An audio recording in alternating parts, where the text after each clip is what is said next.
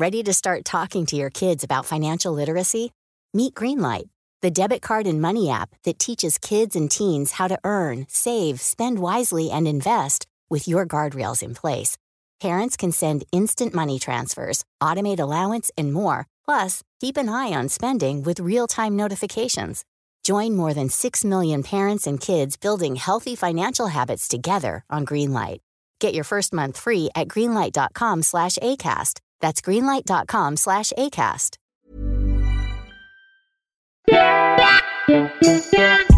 Bienvenidas a Ellas Ahora, un espacio íntimo donde podrás conocer lo que hay detrás de esas mujeres que están escribiendo sus propias historias en los ámbitos de deporte, arte y negocios. Yo soy Andrea Rioseco y yo Diana Orozco. Esto es Ellas Ahora. Estamos súper emocionadas de estar hoy con Mara Vargas Jackson. Mara es guionista de televisión y cine. Ella nació y creció en la Ciudad de México en un ambiente bicultural con una madre estadounidense y un padre mexicano. Estudió comunicación y ha escrito para publicaciones como Time Out México, chilango.com y Vice. Algunos de sus principales proyectos son su trabajo como escritor en la serie de King del Canal 11, fue guionista en la serie de Juana Inés, también del Canal 11, y trabajó en el desarrollo de la serie de Ingobernable de Netflix y recientemente desarrolló y escribió episodios para la popular serie, también de Netflix, La Casa de las Flores. Mara, muchísimas gracias por tu tiempo y bueno, te dedicas a contar historias. Cuéntanos cómo empezaste a escribir, qué fue lo que te motivó. Pues empezó cuando tenía 10 años y escribí un... En la primaria había estas cosas como de concurso de símbolos patrios de, de las primarias, donde tienes que escribir un cuento sobre el símbolo patrio de tu elección. Tenía 10 años, escribí un cuento sobre cómo descubrieron el águila sentada en la serpiente y era como sobre una niña que se llamaba Xochitl y que Xochitl tenía una amiga águila que le empezaba a hablar y es la que le empezaba a decir a todo su pueblo como, no, es por aquí, algo así. Ok, lo escribí hace 20 años ya, no me acuerdo, me acuerdo que por ahí iba la premisa, pero el punto es que empezó, le empezó a ir muy bien al, al, cuento y pasé como del concurso, o sea, como la etapa de, del área, la colonia, la delegación, el sector, no sé qué, no sé qué, y acabé ganando a nivel DF. Y en ese momento mi familia decidió por mí que yo iba a ser escritora. Y por el resto de los años, cada vez que yo decía como, ¿quieres ser psicóloga? Me decían, no, no, no, no, no, escritora, ¿te acuerdas? Puedes escribir libros de psicología, pero tienes que escribir porque ganaste este concurso. Y entonces como que me entró esta cosa como impuesta, que, y no impuesta porque sí siempre me ha encantado la escritura y, y, contar historias siempre ha sido parte de mí, pero, pero en algún momento quise ser diseñadora gráfica y era como, no, escribir, lo tuyo es escribir. Y ya, y, y, luego con mi papá, mi papá es artista, pinta, y, y entonces como que es este loco personaje que siempre, y como soy hija única, siempre me vio como un pequeño adulto. Entonces de chiquita me ponía películas de cine de arte, cine europeo, le fascina el cine europeo, y entonces pues yo vi muchas películas muy chiquita que claramente no entendí y estaban muy, o sea, muy avanzadas. Muy avanzadas para mi corta edad. Pero de ahí nació mi amor por el cine y, y, por ahí a los 14 años descubrí que el cine se escribe. O sea, porque normalmente la gente, y, y, es algo que me pasa a la fecha, conozco gente que no está muy metida en el mundo de las artes ni nada y les digo que soy escritora y que escribo guiones y me dicen, ¿cómo? Pero que es un guion. O sea, mucha gente no sabe que es un guion y yo les digo, todo lo que ves en la pantalla lo escribió alguien. O sea, James Bond, el momento en el que entra a un bar, entonces tú ves interior, bar, noche. Entra James Bond, voltea a ver a una mujer que a la vez lo voltea a ver a él, él en ese momento se voltea a ver para el otro lado, se acerca a la barra, con su mano rosa la barra y entonces toma un cacahuate, se lo mete a la boca, le dice al bartender todo. En el momento en que llega el malo y le pega y le pega con un banco por atrás, todo eso está escrito. O sea, a alguien se le ocurrió, o sea, no llega un director y dice, peleense. Y cada quien, o sea, y cada vez es como freestyle. Que los directores llegan con la idea y todo eso se escribe, o sea, alguien escribe las miradas, alguien escribe los roces de las manos, alguien escribe, todo eso está en la mente de un escritor antes de que llegue a las manos de un director, que claro que le agrega muchísimo y, tengo muchísimo respeto por los directores, pero es importante saber para mucha gente que no sabe que hay un paso antes y, y somos nosotros. Y entonces para mí fue como, ¡Ah! Descubrir que podía escribir cine. Y entonces ahí es cuando dije, ya, esto es, y siempre supe, cuando todos mis amigos en la preparatoria no sabían qué estudiar y estaban en crisis, yo nunca tuve una crisis, siempre supe, esto es lo que voy a hacer. Mi crisis más bien vino en la carrera, cuando hice el subsistema de cine, estudié comunicación en la Ibero y no me, no me gustó y dije, me confundí. sí como quiero... que lo que vi en tu mente con lo que estabas aprendiendo no era como que no se empataba. Y dije, esto no es. O sea, pensé que esto era muy diferente. Y me salí, no terminé la carrera muy bien, pero ya decidí no hacer cine. Dije, entonces voy a escribir y me encanta escribir de todo. Entonces acabé escribiendo como en temas periodísticos. Estuve en Time Out haciendo reseñas de comida. Me encanta comer. Tengo una, tuve una columna en Monchis que luego pueden leer donde llevaba como estos en Vice. Donde lleva estos chefs que ahorita son como que celebridades. Ya sé cuando los chefs no eran celebridades, ¿no? y los llevaba a, pues sí, a sus, a sus tacos o comida de calle favorita. Será padre como entrevistarlos en otro ambiente, no en sus restaurantes donde son los reyes, sino en un puesto en la calle donde son lo mismo que el cuate que está junto a ellos pidiendo un taco. Más o sea, ¿no? Sí, no, no, no, no llegan y el taquero es como, ay, este, señor Obadía o señor García, es como está estás, ahí, estamos platicando, estamos comiendo tacos de ojo. Qué rico. Oye, te puedo preguntar qué es lo que no te gustó cuando estabas estudiando en la carrera que dijiste, ah, esto no, o sea... Creo que no hice equipo, creo que no encontré a alguien que compartiera mi voz y entonces me, me faltó encontrar a mi equipo, o sea, alguien con quien hacer los cortos que contaran las historias que yo quería contar. Y acabé haciendo arte en los cortos de todo el mundo, porque ya todo el mundo tenía sus guiones, ya todo el mundo tenía su director, su productor, porque todo había hecho su equipo. Y mi corto titulación, o sea, yo me titulé haciendo arte. Que bueno, que al final ni me titulé con ese corto, pero, pero pues yo no, nunca en mi vida me vi como, como en en arte, en diseño y producción. Se me hace increíble, lo admiro muchísimo y lo veo en el cine y, se me cae, o sea, el diseño, y producción y el arte de la Casa de las Flores a mí me fascina.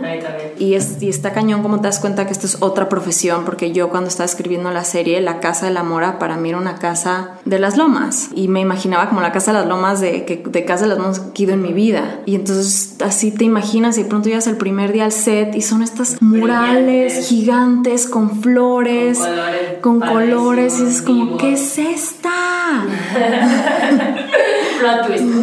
sí, fue como, wow. Entonces por eso me, me, salí y después me reencontré con el cine cuando me fui a... Me salí de Time Out y yo quería estudiar una maestría en Nueva York, pero está mm, impagable. Mi mamá le dije cuánto costaba, se rió. Este, me llegó una carta de la escuela ofreciéndome un 25%. Le dije a mi mamá, se rió otra vez. si llega a reducir 95%, por favor. Y entonces me dijo, pero te puedo pagar unos cursitos. Me dijo, te puedo pagar cinco cursos. Y pues yo los armé y escogí, pues tenía NYU y The New School. Y tienen este programa como de...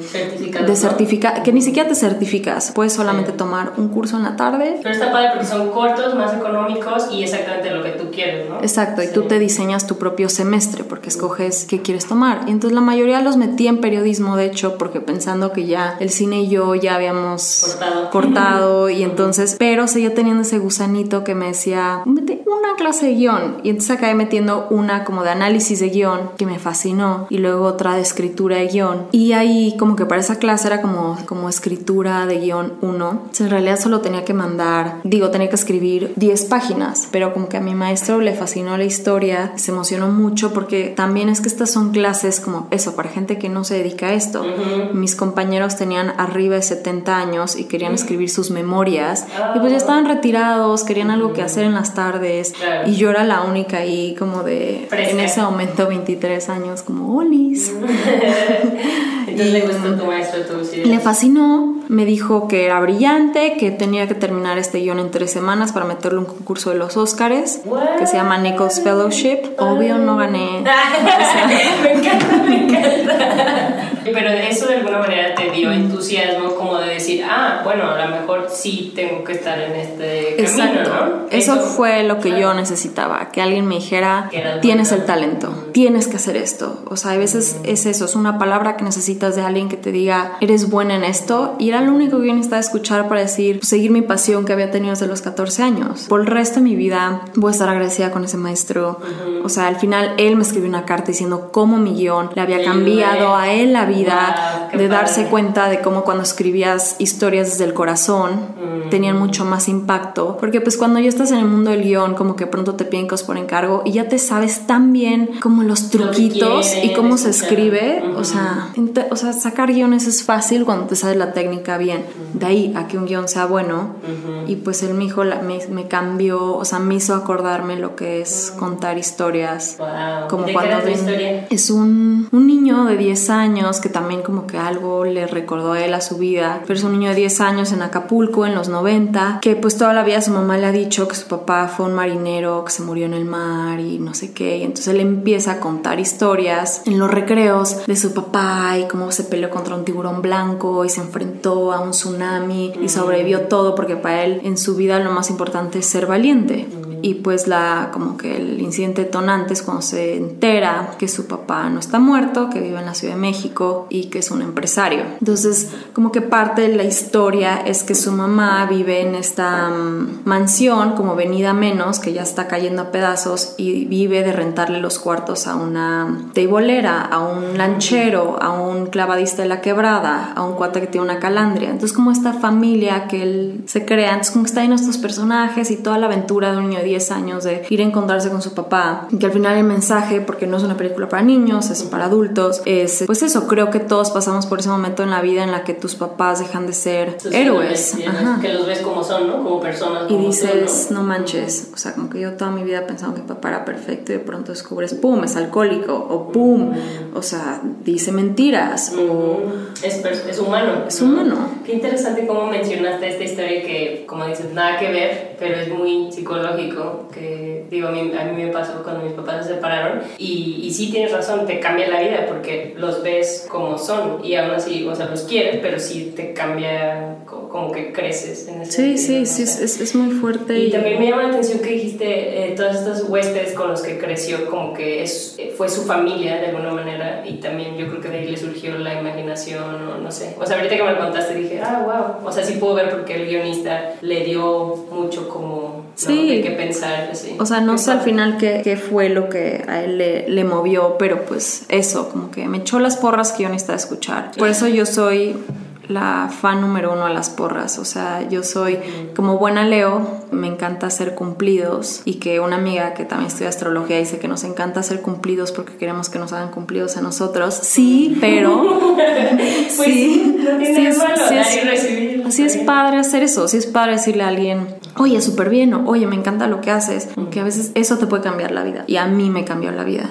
Y entonces como que ya regresé a México y entré a trabajar con Patricia Arriaga, que es mi mentora y fue mi mentora y fue la que me enseñó mucho de lo que sé sobre escritura y guion, sobre, y más que sobre guion, que sí me enseñó mucho sobre guion, me enseñó mucho sobre darme mi lugar, porque si nosotras de esta generación vemos eso, como que no somos tan, no estamos tan representadas en ciertos medios, y pues ella tiene, o sea, arriba de 60 años, ella sí vivió lo que es ser una mujer en un mundo de hombres antes del Me Too, antes del feminismo de en boca de todos, y entonces muchas cosas me me las enseñó y a la fecha cada vez que me hago chiquita y cada vez que no me doy mi lugar, me acuerdo de ella diciéndome, o sea, y tipo una de las lecciones como más que más me resonaron en la vida fue una vez estábamos en un writer's room y había una escritora que como que le causaba conflicto que yo estuviera tan joven, que, que tuviera estas ideas, que como que yo tuviera un episodio. Y son sentimientos normales, los entiendo, pero por alguna razón pues le chocaba, entonces me interrumpía, me echaba para abajo y era muy frustrante para mí, es como que eso, como cada vez que hablara como, ah". y en algún, y como que terminando una junta, le digo a Patricia, que pues, Patricia era la jefa de escritores, la jefa, la productora, la todo, y le digo, oye, es que ya viste que esta mujer me estás haciendo esto, o sea, ¿te diste cuenta? Y me dijo, claro que me di cuenta. Y yo, ¿por qué no, por qué no dijiste nada? Me dijo, no te toca, no me toca a mí defenderte te toca a ti defenderte. Tú tienes que ponerle un alto a las situaciones que, que te afectan. Yo no voy a defenderte o sea, no va a ser esta chamba por ti. Entonces, si tú quieres que esta mujer deje interrumpir, la próxima vez que te interrumpa, le dices, oye, perdón, es que estaba hablando, este, ahorita que termine ya puedes dar tu idea. O sea, tampoco es como que agarrarte la golpes afuera del cuarto de escritores. Pero son maneras de, darte tu lugar y, me volvió a pasar porque pues es una cosa así, es mía y de muchas mujeres y muchas personas, como el hacerte chiquito y, y me pasó con otra mujer que trajimos porque dimos unos cursos del IMCINE de escritura de series y pues teníamos una persona que estaba aquí, que, que me estaba como que pensó que por mi edad mi chamba era ser su asistente. Entonces era como, tráeme acá, llévame ya, hazme esto. Y no era mi chamba, mi chamba era coordinar los cursos.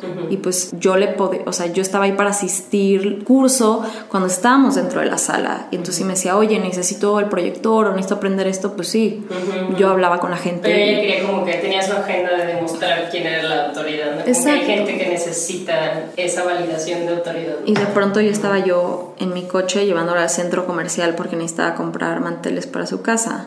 y como que obvia, y ahí voy yo otra vez a acusarla con, con la jefa y decirle, me están viendo y me dijo, a ver, tú fuiste la que la llevaste, o sea, otra vez, yo no te voy a defender. Tú tienes que poner tus límites. Y entonces, si no quieres llevarla al centro comercial, oye, es que mi trabajo contigo es dentro de la sala, dentro de la sala, porque damos las clases en la cineteca. Dentro de la sala, lo que necesites, si necesitas como que esto, plumones, no sé qué, no sé qué, yo me encargo, pero fuera de la sala, te puedo recomendar a qué centro comercial ir y qué taxi puedes agarrar, pero no, no es mi ah, responsabilidad. ¿Qué fue lo que cambió en ti para darte ese lugar? O sea, ¿qué revolución tuvo que pasar dentro de ti para, para creértela? Exactamente, que es un cambio que lo he escuchado miles de veces, yo lo he dicho a miles de personas, también me lo han dicho, he visto gente que opina eso de otra persona, de es que no se da su lugar, es que no cree en sí mismo, en sí misma. Entonces, realmente, ¿cómo describir ese proceso que te saca de, de un conjunto de personas, entre comillas, normales, a realmente ser una persona exitosa? Porque creo que esa es una clave del éxito, o sea, creer 100%. en ti misma y en tu trabajo. 100%, yo estoy contigo, o sea, creo que, o sea, lo que creo en mi alma y en mi corazón es eso, que, que tú aceptas las cosas que crees que mereces. Llámense relaciones, trabajos, tratos de personas, en todo en la vida. Y aunque tuve este tipo de situaciones afortunadas que a la fecha son cosas que sigo trabajando porque todos seguimos trabajando todo el tiempo, creo que porque mis papás siempre me echaron tantas porras en el tema escritura, como que sí pasé de una cosa a otra, regresé, pero como que, y me ayudó mucho que mi maestro me, me, me, orientara otra vez al mundo de, del cine, pero en realidad como que siempre me he sentido como muy capaz de hacer un, un buen trabajo. Y sé que me falta muchísimo que aprender y, o sea, años luz, pero sí siento que tengo ese talento, o sea, sí siento, y en ese momento pues sí, me, me hacía chiquita sobre todo como con figuras de autoridad, que pues bueno, cada quien sus, sus traumitas, pero eso, o sea, a mí Patricia me puso luego, luego a escribir episodios, me puso como coordinadora de mm, contenidos de su productora, yo ya estaba escribiendo tres episodios para una serie que ella, primero estaba ella haciendo una serie para HBO y fue mi primer trabajo y me puso a escribir un episodio, al final la serie no se hizo, pero pues yo tenía mi episodio, lo hicimos una serie para Canal 11, ahí escribí tres o cuatro episodios, como que en ese sentido siempre me he sentido como que conozco mi valor y es algo que sí me doy mucho cuenta, como que pronto me escribe gente y me dice como, oye, tengo una amiga escritora que como que no le está armando, te podrías ir a tomar un café con ella y es como, sí, claro entonces voy, me tomo un café con la amiga de alguien que quiere ser escritora o es escritora, pero nada más no le está armando. Y ahí es donde veo claramente esto que tú dices, o sea, como de que todo está en el valor que te das. Y me empiezan a contar y me dicen, no, pues es que sí estoy escribiendo guiones, sí estoy haciendo esto y esto y esto, pero, pero pues, y yo como, ok, ¿cuánto estás cobrando? Y me dicen, y es como una décima parte de lo que es el estándar de lo que se cobra por un guion en México. Y es como, ¿en qué momento? O sea, yo me acuerdo, este guion, el de, el de Julio, que así se llama el, el, guion, el de Niño Acapulco. Ah, sí.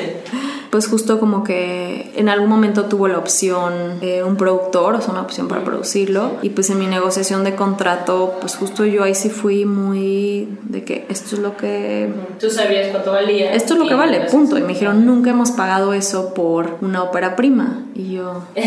Pues, pues, no es mi, mi problema, ¿sabes? O sea, si los demás te cobran menos pues es problema de ellos, no es mío. Y era como, y al final, pues sí, de la negociación cuando firmamos, o sea, me felicitó de como estas cañonas, o sea, nunca nadie había peleado tanto por esto. La segunda película que escribí, también peleé muchas cosas que, que al final cuando ya firmamos, el director me dijo, Marita, estás cañona, o sea, nadie, nadie había peleado y se habla mucho de eso, no solo en este tema, ¿no? También en cosas de negocios, de cómo negociar tu, ¿no? tu salario, y todo, o sea, eso que dices es muy valioso para muchas industrias, de que sepas lo que vales. Obviamente si haces benchmarking lo que quieres, pero qué padre que, que desde muy joven lo, lo estés practicando. Oye, ¿y cómo es que lograste escribir episodios luego, luego con, con tu jefa? Con, o sea, ¿Ella te, te puso un examen o tú llegaste y le dijiste, mira, esto es lo que escribo? ¿O cómo es que te dio esa voto de confianza? Empecé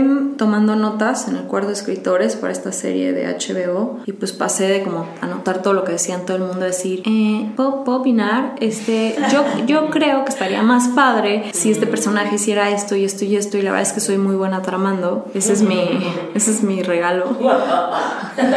Tramar. Me dicen tramara en el cuarto de...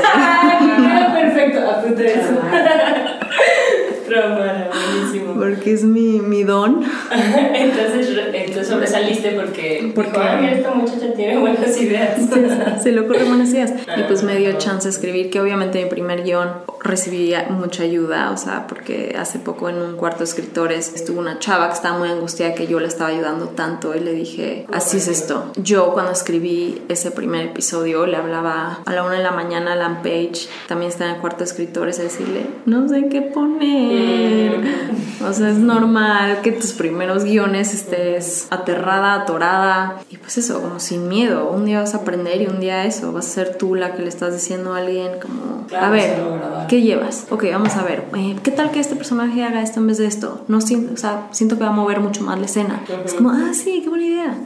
Y a veces por eso es bueno los writers room, ¿no? Porque rebotas todo. Sí, yo amo los writers room. En esta parte que acabas de mencionar de Patricia, que es que se llama. Patricia Arriaga. Patricia Arriaga. Muy bueno, antes de que comenzáramos a, con, esta, con este episodio nos comentas que estabas muy interesada en la parte de desarrollo personal. Sí. Entonces coincidirás conmigo que muchos gurús, documentos aconsejan que tengas un mentor. Sí. Que consigas a alguien que sea muchísimo más buena que tú, sí, que le esté yendo bien y que sea para tu modelo a seguir. Entonces, que tú lo hayas bajado, ese aprendizaje algo, Patricia, ¿cómo influyó para ti? ¿Y cómo, qué aconsejarías a estas personas? Porque yo en la universidad lo leí muchas veces y fue como, a ver, entonces llego con una persona que me parezca súper chingón o chingona y le digo, hola, ¿quieres ser mi mentor? ¿Qué le aconsejas a la gente que todavía está en eso, en ese paso? para crecer? ¿Qué tan importante es esta figura para que tú alcances esos sueños? Pues yo creo que, mm, que es muy importante. En mis creencias personales, Patricia fue súper, súper importante. A la fecha la quiero muchísimo, pero en el último año he aprendido más sobre estas personas que tienen que, que ayudarte a ver. O sea, creo que a veces pueden ser muchas y como que yo creo que parte este como creer en ti, ok, voy a dar unos pasos para atrás. Lo que yo aprendí este año en todo este rollo que, que, les estaba contando hace rato, como de crecimiento personal, aprendí sobre eso, como una cosa que es creer en ti y que las cosas crees llegan, pero hay veces que tú en tu subconsciente no crees que algo es posible. Entonces siento que pasa mucho más en áreas como música, donde vienes de una familia como mucho más cerrada, que es de chiqui y que tus papás son abogados, doctores, no sé qué, de pronto tú llegas a los 18 años y dices quiero ser músico y tus papás toda la vida te dijeron y dijeron los músicos se mueren de hambre. Y entonces tú por más que en la vida decías ser músico, como que tienes este cosa bloqueo en tu subconsciente que te dice vas a fracasar casar te vas a morir de hambre. Y entonces por más que vayas a mil tocadas y de pronto llegas a una tocada, como que te sientes a un nivel tan bajo que hasta cuando te ofrecen, no, pues te podemos pagar 200 pesos por venir a tocar este bar 6 horas. Ah, ok, súper bien. O sea, porque eso es lo que tú crees que mereces. Y entonces como que parte de como todo esto que, que estuve aprendiendo es que hay veces que no puedes encontrar en una persona como todo el éxito que, que tú necesitas, que idealmente sí, y yo en mi caso en su momento encontré a Patricia, que era como que, mira, sí se puede, sí puedes ser una mujer súper exitosa, súper respetada, puedes llegar lejísimos, puedes tener todo esto. Ella fue como, como esa primera lección para mí, pero hay veces que, que hay gente que no tiene esa una persona. Y entonces buscas cositas en diferentes personas, porque como lo, lo que yo he estado estudiando mucho es que tus neuronas tienen que aprender de ejemplos y si no hay un ejemplo no creen que es posible. Entonces, en el tema de las parejas, por ejemplo, si tú creciste en una casa de papás divorciados y nunca tuviste unos tíos, unos papás de amigos o nadie con una pareja como sana, estable, por más que en tu vida, en tu conciencia dices, claro que puedo estar enamorada, claro que las parejas existen, en tu subconsciente no existe ese ejemplo. Entonces, lo viste. O lo veías en las películas, pero decías, no, porque eso son las películas, porque yo no vi nadie en mi y porque no te identificabas con esa persona de la película y tú veías y no, esta chava es una chava de Manhattan que escribe, que hace, que trabaja en una revista, eso no tiene nada que ver conmigo que estoy en México y que vivo en, o sea, entonces necesitas encontrar como estas cosas identificables para poder como creer y que tus neuronas vean y digan, ah, mira, sí se puede. Entonces, por ejemplo, si eres una persona que nunca ha tenido una relación como real hasta los y que llevas 30 y tienes 30 años y realmente nunca has tenido una relación. Oye, eso que dices es súper importante de los ejemplos. Entonces, lo que tú estás diciendo es, a lo mejor en tu caso eh, tuviste, fuiste muy afortunada o bueno, atrajiste también eso de una mentora que, porque también puede suceder que hay mentores que profesionalmente son increíbles, pero a lo mejor en otras zonas no. Y también dices, ah, bueno, me encanta esto, pero no tanto esto. Entonces, por eso tú necesitas de buscar más gente, ¿no? Exacto. más personas que digan, bueno, me gusta esto de esta persona, esto del otro, esto del otro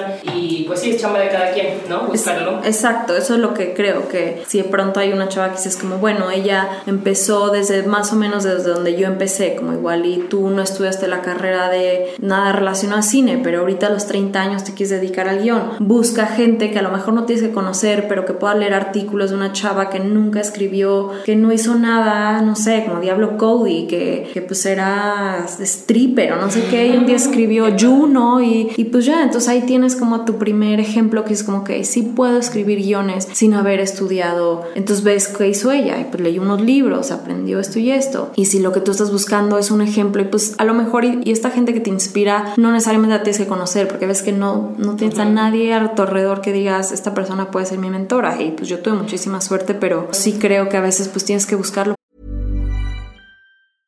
I'm Sandra and I'm just the professional your small business was looking for. But you didn't hire me because you didn't use LinkedIn jobs. LinkedIn has professionals you can't find anywhere else, including those who aren't actively looking for a new job but might be open to the perfect role, like me. In a given month, over 70% of LinkedIn users don't visit other leading job sites. So if you're not looking on LinkedIn, you'll miss out on great candidates like Sandra. Start hiring professionals like a professional. Post your free job on linkedin.com/spoken today. Por ahí y, lo creo en todas las áreas. O sea, si eres músico y dices, pues bueno, soy músico, pero pues tengo una hija y pues yo veo que todos los músicos tienen, que les va súper bien, tienen 19 años, son súper talentosas y tienen sus videos y pues aquí estoy yo grande, tengo una hija, tengo... O sea, no es sentir lástima porque dices, no, yo no tengo eso, sino es buscar una situación similar a la tuya que te confirme, te reafirme. Exacto. Que, ¿no? Que sí se puede. Muchas veces culpas lo exterior, tenemos que buscarlo de que hay ahí, hay que. Exacto, exacto. Entonces, ese es, ese es todo lo que, lo que como... Lo que has aprendido. Lo que he estado aprendiendo, como en buscar esta gente que dices, y pasan todos, en el momento en el que yo ahorita estoy tratando de hacer una transición a Los Ángeles, irme a vivir ahí el próximo año, porque ahí es donde está la industria y yo sé que tengo muchísimo que aprender y, y hay muchísima gente allá para quien aprenderle. Entonces, como en esas cosas decir, ok, tengo que buscar ejemplos de gente que se ha ido de México para allá y que consiguió trabajo, en vez de yo sentir como que... Entonces ahí el consejo es, morras, busquen modos a seguir. Exacto. ¿no? Busca que te funcione a ti, que te funcione a ti. Oye, y volviendo un poquito, eh, también me llama la atención porque dices que tú quieres hacer esta transición, o sea, estás considerada, bueno, yo te considero como una persona exitosa en el sentido clásico de la palabra, de, que pues trabajas en una serie establecida y todo esto, ¿no? Y, pero a la vez te escucho muy humilde y muy plan de yo también puedo ayudar porque precisamente como tú quieres hacer esa transición, también estás identificando a gente que quiere hacer esa transición, ¿no? Y se me hace padre porque dices, si yo estoy pidiendo eso, pues también lo quiero yo ofrecer. Y eso, eso me gustó mucho. Mara, y pues siguiendo con la línea de esto de que estás, eh, o sea, es un logro muy grande ser parte de un proyecto como la Casa de las Flores porque expone muchas cosas controversiales en México. Me encantaría saber cómo Ah, sí. atenderías tú la Casa de las Flores a un alguien, sea, alguien que no sabe, nosotros sabemos de qué se trata. Exacto, si no escuchan en otro lado que nunca han oído de Casa de las Flores, ¿cómo la describirías tú? Pues La Casa de las Flores es una serie que intenta retratar a la clase alta mexicana, mucho a partir de esta idea de las apariencias y del qué dirán. Sobre todo es la historia como de una matriarca que va a hacer todo lo posible. Y esto se lo estoy contando sin spoilers. sí, claro. Va a hacer todo lo posible por mantener las apariencias de, la, de ser la familia perfecta, a pesar de que pues empiezan a salir los secretos de todos los miembros de su familia, que son muy oscuros y que para otros no es que sean oscuros, pero en un mundo tan cerrado y retrógrado y conservador como puede ser México en ciertas áreas, pues son temas que, que son complicados, como la homosexualidad, como ser trans, Racismo. el racismo, hay temas, Clasismo. el clasismo, y pues al final eso es Las adicciones. las adicciones también. la temas de familia, ¿no? De- Bueno, no vamos a dar spoilers, ¿con eso está bien? Entonces esta, esta serie busca retratar esta realidad cruda que existe detrás de muchas familias mexicanas. Sí. Estereotipo. ¿Y para qué? Tú, que eres guionista, que te encanta esta parte de, de enseñar, de transmitir, ¿cuál es el trasfondo que tú le das a esto? Pues no sé, yo creo que para mm, voy a hablar por mí, Sí, tú, este, sí. porque Manolo, Manolo, ok, Manolo Trabaja. Caro, Ujú. para los que no sepan, Manolo Caro es el genio atrás de la Casa de las Flores. Él creó la serie, él dirigió la serie, es un genio, adorado, y pues él tiene su versión que puedan encontrar en miles de entrevistas que le han hecho, Claro, sobre todo desde que es salió, pero esta es mi versión.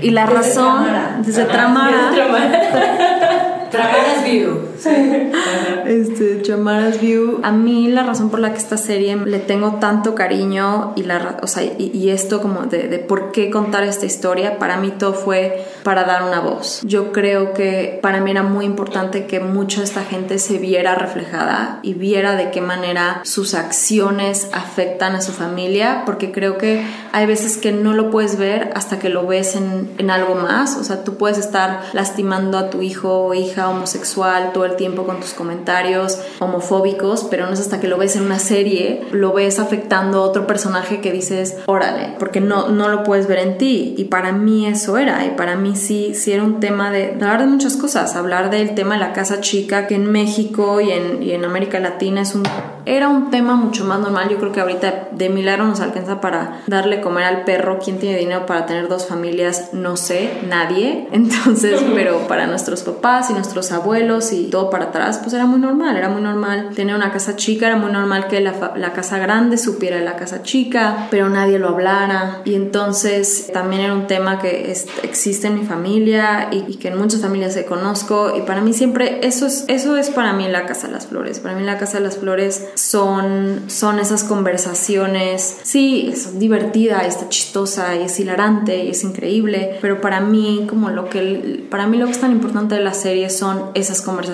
donde dos personajes hablan sobre qué significa salir del closet y por qué es un tema salir del closet o qué significa salir al mundo y decir, hola, soy trans. Y siento que, por ejemplo, en este caso, que es como una de las como tramas de la historia, siento que siempre vemos, normalmente nos ponemos del lado de la mujer sorprendida, o sea, como El discurso dominante, ¿no? Como Eh, Chris Jenner, ¿no? O sea, yendo a un ejemplo más Ah, más común. Y entonces dices, imagínate estar casado con alguien 30 años de tu vida y un día llega y te dice que es otra persona. Pobrecita, qué horror, qué trauma, que claro que es un trauma, pero muy poca gente se pone a decir como, bueno. ¿y qué pasó cuando Caitlyn de pronto un día despertó y dijo, ya no puedo más? Como en qué nivel de sufrimiento pasó toda su vida no sintiéndose identificada y que de pronto el día que tú sales al mundo y le dices, finalmente te atreves a decirle al mundo quién eres, el mundo te da la espalda y te dice, no, salte de mi casa, agarra tus cosas, vete, no te quiero ver, que tus hijos te dan la espalda, que... y creo que es una conversación y Claro. que los dos lados son, son muy importantes y es algo muy difícil en, en la vida de quien sea que haya pasado por esto, pero siento que en casi ningún lado se había hablado del otro lado, o sea, de decir, pues Tú sí. sentías una necesidad de, de ver y de, de escribir el otro lado. Sí, para mí escribir esa escena en particular, en el episodio 8, como en el momento en el que las dos se reconocen, reconocen y hablan de ese momento en sus vidas, como un lado la que se sintió traicionada y, y en shock y la otra diciendo, pues sí, pero yo nunca me había sentido tan sola en toda mi vida. Hay dos lados. Exacto, sí. Oye, ¿y cómo es que llegaste a, este proyecto? ¿Cómo te lo te invitaron? Sí, pues Manolo, eh, Netflix le dijo, oye, haz esta serie y entonces empezaron a buscar escritores y una amiga que es escritora también y que yo ya había estado en otra serie con ella, me recomendó y yo para todo esto estaba viendo lo de mi película del niño Acapulco y historia curiosa, el día que yo voy a la primera junta con los productores que querían producir esta película, me dijeron si puedo escoger un director, quién te gustaría que fuera y dije Manolo Caro y entonces le hablaron a Manolo, le mandaron mi guion, le gustó, estaba contento, yo estaba contenta, no, no nos conocimos y de pronto a mí se me hablan de eso los productores un día y como Manolo ya no va a poder hacer el proyecto porque tiene otro proyecto. Y yo, pues ni modo, ¿qué hago? Y en eso me hablan para esta serie, me entrevisto con él y justo es como este momento como de, ¡Ah, tú eres la del guion, tú eres Manolo Caro. ¡Ah! qué padre. Los dos se trajeron mutuamente. Ajá, y se llama, el, el, la película se llama Julián se valiente y, y de hecho como en una de las primeras juntas que tuvimos, que le estábamos poniendo, cambiando los nombres a los personajes, estábamos con y me dijo, ¿te molesta si le pongo, si te robo el nombre Julián para Julián de la Mora? ¡Wow! y le dije, no, pues... Tómalo. Date. qué chido. Qué buena historia. Oye, ¿y cuántos escritores están en la serie? Eh, la temporada pasada éramos tres y Manolo, y en esa temporada, temporada somos cuatro y Manolo. Entonces algo íntimo, es un proceso este, intenso. Sí, te acabas conociendo todo. Sí. De todos. Y descríbenos cómo es un día en así un día regular para un escritor de una serie de como esta. Pues depende en qué etapa vayamos. La etapa más divertida, sí. La etapa más, sí, no, más bien, más, más bien la más difícil. Bueno, las dos. Bueno, la etapa más de vida de escritor. La, la, la etapa más divertida es el inicio, cuando estás tramando la serie y entonces de pronto llegas, sale Tramara y entonces llegas al cuarto de escritores y te dice, Manolo, pues tenemos que pensar en la segunda temporada, ¿qué va a pasar? Y entonces él te dice, yo tenía esta idea, esta idea, esta idea. Y entonces de pronto te sientas en un cuarto a sacar ideas y escribes en un pizarrón y te vas lejísimos y empiezas a poner las cosas más ridículas y absurdas y lloras de la risa, de, de las ridiculeces que se te están ocurriendo y luego ya depuras. Pero ese momento en el que no hay filtro, no hay límite, todo puede pasar. Tienes una temporada, puede pasar cualquier cualquier cosa. O sea, ¿quién quieres que coja con quién? ¿Quién quieres que, ¿quién quieres que se muera? ¿Quién quieres que, o sea, qué quieres que hagan? Y es como todo. Y entonces ya, ya, sobre todo ya conociendo a los personajes y a los actores y cómo interpretaban a los personajes, ya eso le da otro nivel de diversión, de imaginarte. Entonces a Ceci haciendo este tipo de cosas, o a Darío, a Aislinn, y, y ya tiene como otro, otro tono por completo. Y lloramos de la risa. O sea, Gabriel Nuncio, con él escribí también la primera temporada y está en la segunda igual que yo y tenemos un sentido del humor y lloramos de la risa. O sea, no pasa un día que no... Qué divertido trabajo. O sea, que no, o sea, ya me duele la panza de cuánto me estoy riendo. O sea... ni voy al gym, nada más voy a escribir y ya. Nada más voy y me junto con Gabriel y ya. Oye, ¿qué pasa cuando hay el famoso writer's block? Que dices, ya no puedo. O sea, esa parte la divertida y cuando están atorados y dices, ah, ya tenemos que decirlo, ya, ya. Sí, es horrible. O sea, ¿qué haces tú? ¿Qué haces para el escritor, Para traducir. Normalmente, es que hay dos tipos de bloqueos de escritor. El bloqueo de escritor en grupo es muy fuerte cuando de pronto te das cuenta que tramaste mal o llegaste a eso como, pues no sé, como eso, como que haces una trenza y de pronto ves y algo está, hiciste mala trenza en un punto y dices la única manera de arreglarlo es yendo hacia atrás. Y entonces es muy fuerte esos momentos donde te das cuenta que, que no, no hay para dónde moverte hacia adelante mataste el personaje equivocado. y pues nada, es como esos momentos de silencio donde todos están viendo el techo, la pared, la ventana y todos ves como la cabeza de todo el mundo está yendo a mil por hora tratando de encontrar la solución perfecta y son esos segundos, minutos de silencio que pronto se rompen con un ¡Ah! ya sé y todos ¡Ah! ¿qué? y es esto, es esto, sí, sí, sí, sí, sí. Y eso sale como, y esto, sí, y luego esto, y luego esto, sí, y entonces sí, está le habla, ajá, Y es como, ah, y es increíble ese momento de, de como, de destrabarte, la adrenalina. Qué chida. Y pues luego está como el bloqueo de escritor, tú solo, pero, pero es que eso es algo que todo mundo me pregunta, como, ¿cómo te inspiras? Es como, es que esto ya es mi trabajo, o sea, yo ya no, o sea, no existe la inspiración cuando el día siguiente tienes que entregar un guion, o sea, no pones música, no sales de la casa, o sea, es tu trabajo, o sea, es como, todo, como tú todos los días te sientes a trabajar, o sea, pues te sientas y lo haces. Y lo haces. yo, yo, sí tengo el bloqueo del ¿tú no? Así que ya no quiero trabajar. Mm, pues eso me hace que es como todo, ¿no? De que estás haciendo lo mismo y de repente ya llegas a un punto en que no puedes seguir haciéndolo, pero... claro, y te tomas un break y te vas al gimnasio, te vas a caminar y así, pero no es como que, Mara, cada episodio de La Casa de las Flores que escribiste, ¿qué hiciste para inspirarte? Pues me fui a la playa. No, me senté. Es la versión romántica que todos queremos escuchar. Abrí mi compu y me puse a escribir, a apretar las teclitas y a ver qué salía. Mm. Oye, ¿y cómo viste la reacción de la gente cuando salió la serie? Cuando todo lo que querías que... Porque hay una regla, ¿no? De, en, escritura de que... show, show don't, tell. Ajá, o sea, que como tú dices, quiero dejar este mensaje, pero no lo puedes decir literalmente, sino lo tienes que enseñar mediante alguna trama, ¿no? Entonces, ¿cómo sientes que la gente lo tomó? Fue padrísimo, la verdad, y, eso que yo no, o sea, la gente normalmente seguía por quién creó la serie, entonces, pues, o sea, a mí me llegaron mensajes, no puedo imaginar cuántos mensajes le llegaron a Manolo, pero tan solo los que a mí me llegaron, eso, o sea, me dan ganas de llorar, o sea, de gente como de todo, la, o sea, de América Latina, de todos lados me escribieron a decirme gracias, gracias por escribir esto, gracias por contar esta historia, ojalá hubieran escritores más sensibles como tú, que tuvieran la sensibilidad de tocar estos temas de esta manera, o sea, como que eso para mí fue mm, todo, todo, como la razón de que dices, ya, valió la pena sí, todo. sí, todo valió la pena, o sea, es que no había, bueno, yo vi muchas primeras veces para muchas cosas como que dije, esto no lo había visto, esto no lo había visto en América Latina, ¿no? A lo mejor en películas de arte, pero de una manera más, no sé, digerible, divertida, o sea, tiene mucho, como dices, genio, ingenio, para poder decir estos mensajes fuertes de una manera atractiva y divertida. Sí, sí, sí. Entonces sí, sí fue, sí fue importante y pues ahorita en la segunda en eso andamos, como viendo, bueno, pues ya eso quisimos decir la primera temporada, ahora qué decimos en la segunda. Cha, cha, cha, cha. Sí, así. Mara, y para ir cerrando este episodio tan que estamos teniendo, tenemos unos datos que nos sorprendieron mucho a Dena y a mí eh, sobre el cine, sobre la industria del cine.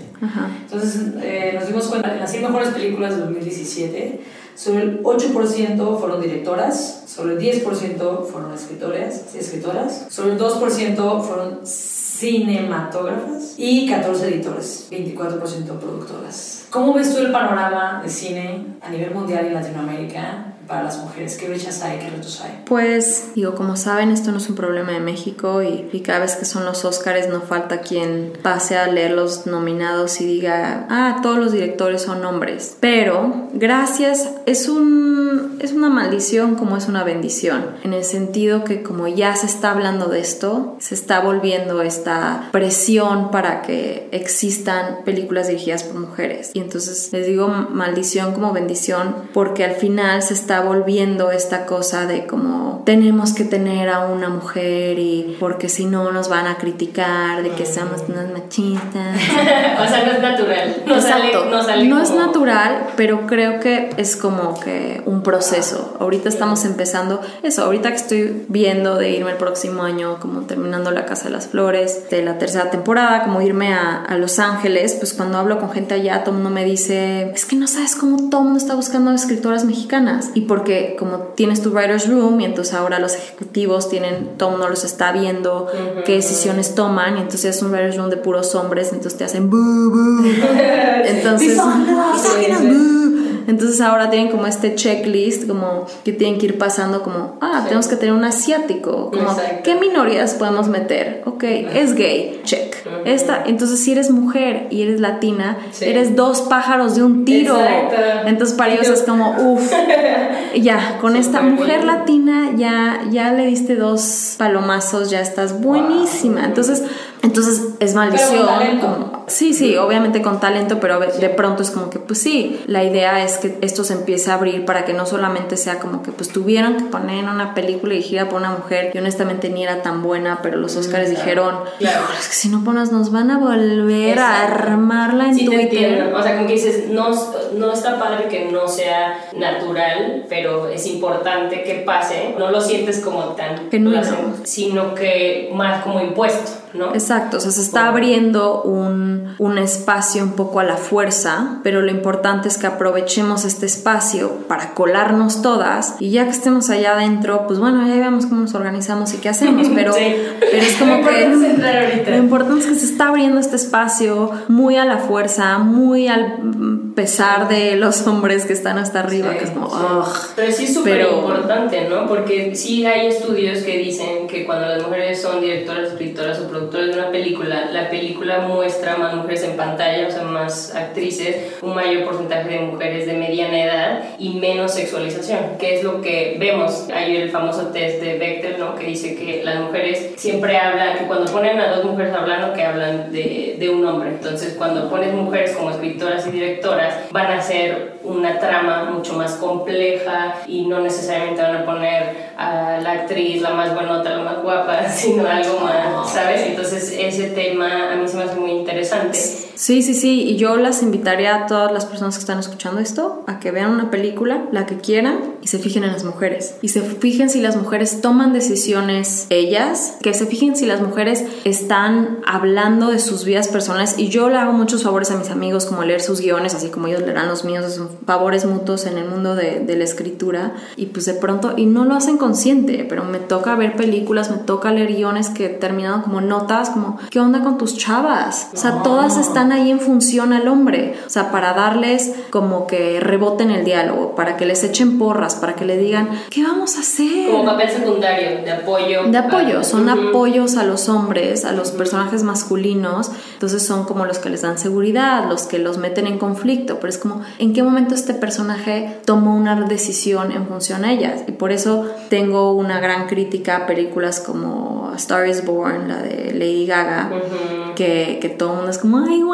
mi, Es como, ella no tomó ninguna decisión. Las decisiones se la tomaron entre su novio alcohólico y su papá y su agente. Ella no toma ninguna decisión. Y es como que este le dice, haz esto. Y el otro le dice, no, no hagas esto, haz esto, haz esto. Y es como, ay, no sé qué hacer. Pero todo es alrededor. Y de hecho, como que no voy a dar spoilers para que la gente que no la haya visto.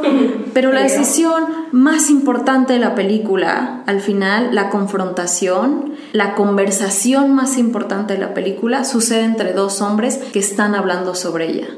Ella no está, esa conversación le tocaba a ella. A ella le tocaba ir y hablar y darse su lugar. Y que a mí amigas me dicen, bueno, pero así es la vida. Ok, vas a ser esta mujer justo como que por la vida que ha tenido se hace tan chiquita que tiene que tomar decisiones por ella. Bueno, entonces hablemos de esto. Y ten una escena en la que alguien se lo diga, como está cañón, como no has tomado ninguna que decisión. La confronte. Entonces hablemos de esto. Mm pero no me pongas una película que parece súper romántica y que tú estás como, ay, wow, ojalá Bradley Cooper fuera mi novio. este, que es como, neta, eso es lo que tú buscas en una pareja.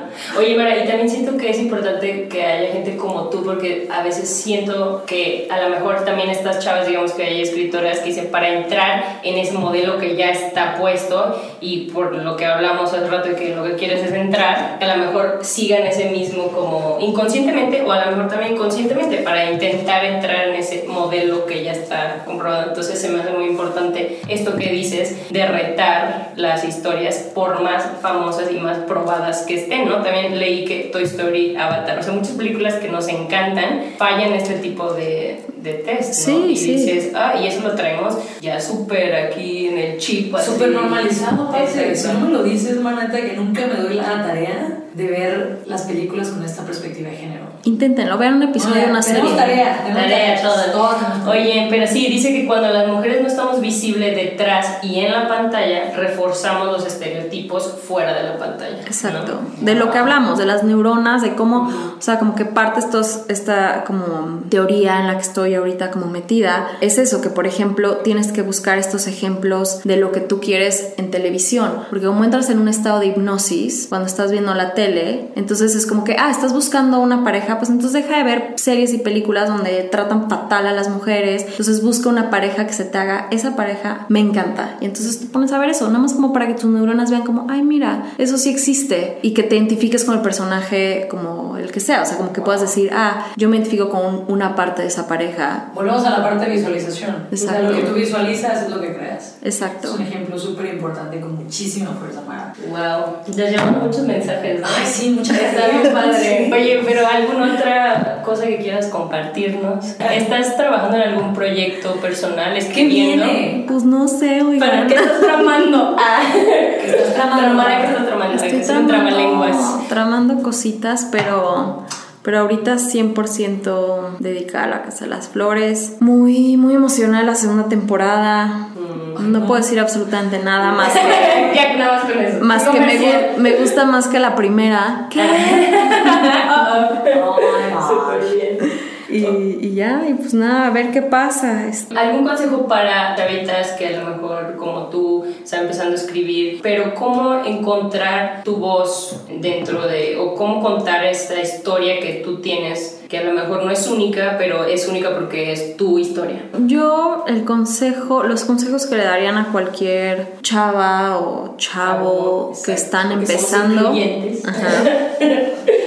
A los hombres también les interesa lo que ellas están haciendo ahora. Este, eh, entonces, pues mi consejo sería escriban desde el corazón. Cuando se trata de escribir cosas suyas, escriban desde el corazón. Hace poco me buscó alguien que quería un consejo de qué carrera estudiar porque sabía que quería estudiar guion, que quería sabía que quería ser escritora de guiones y era como, pero ¿qué estudio? Comunicación, cine, no sé qué, no sé qué. Y mi consejo allá afuera, y es muy fuerte, y aquí viene, estudien eso, estudien historia, estudien psicología, aprender a escribir guiones. O sea, hay tres libros que leen y ya saben cómo escribir un guion. Es muy fácil, o sea, es como un A, B, C, D, o sea, y ya. Hay una estructura que tienes que seguir, literal.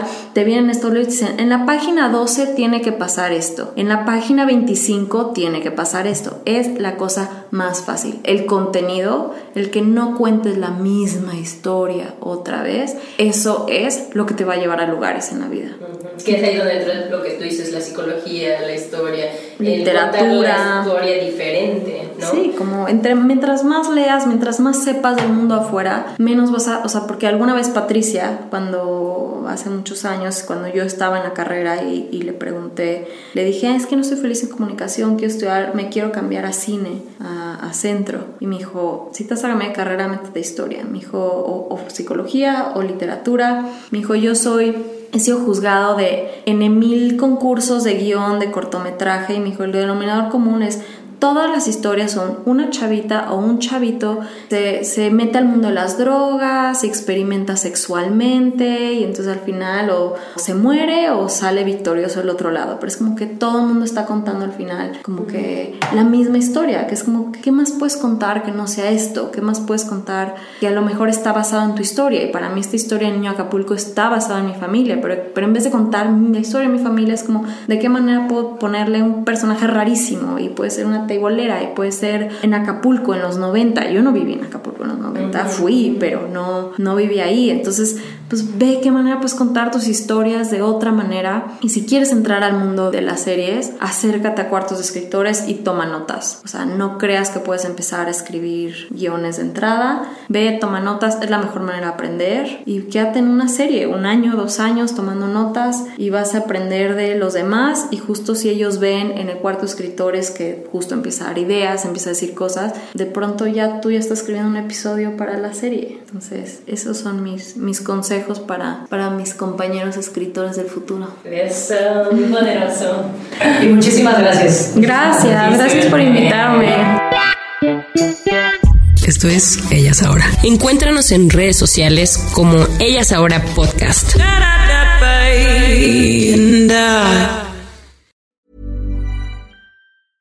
Hey, folks, I'm Mark Marin from the WTF Podcast, and this episode is brought to you by Kleenex Ultra Soft Tissues, your ally to help tackle your allergy symptoms this season. I love the change of seasons, but nobody loves pollen and all those other things floating in the air that make you sneeze during this nice weather. Kleenex Ultra Soft Tissues are hypoallergenic and allergist approved. So fight back against watery eyes and runny noses without worrying about irritating your skin. For this allergy season, grab Kleenex and face allergies head on.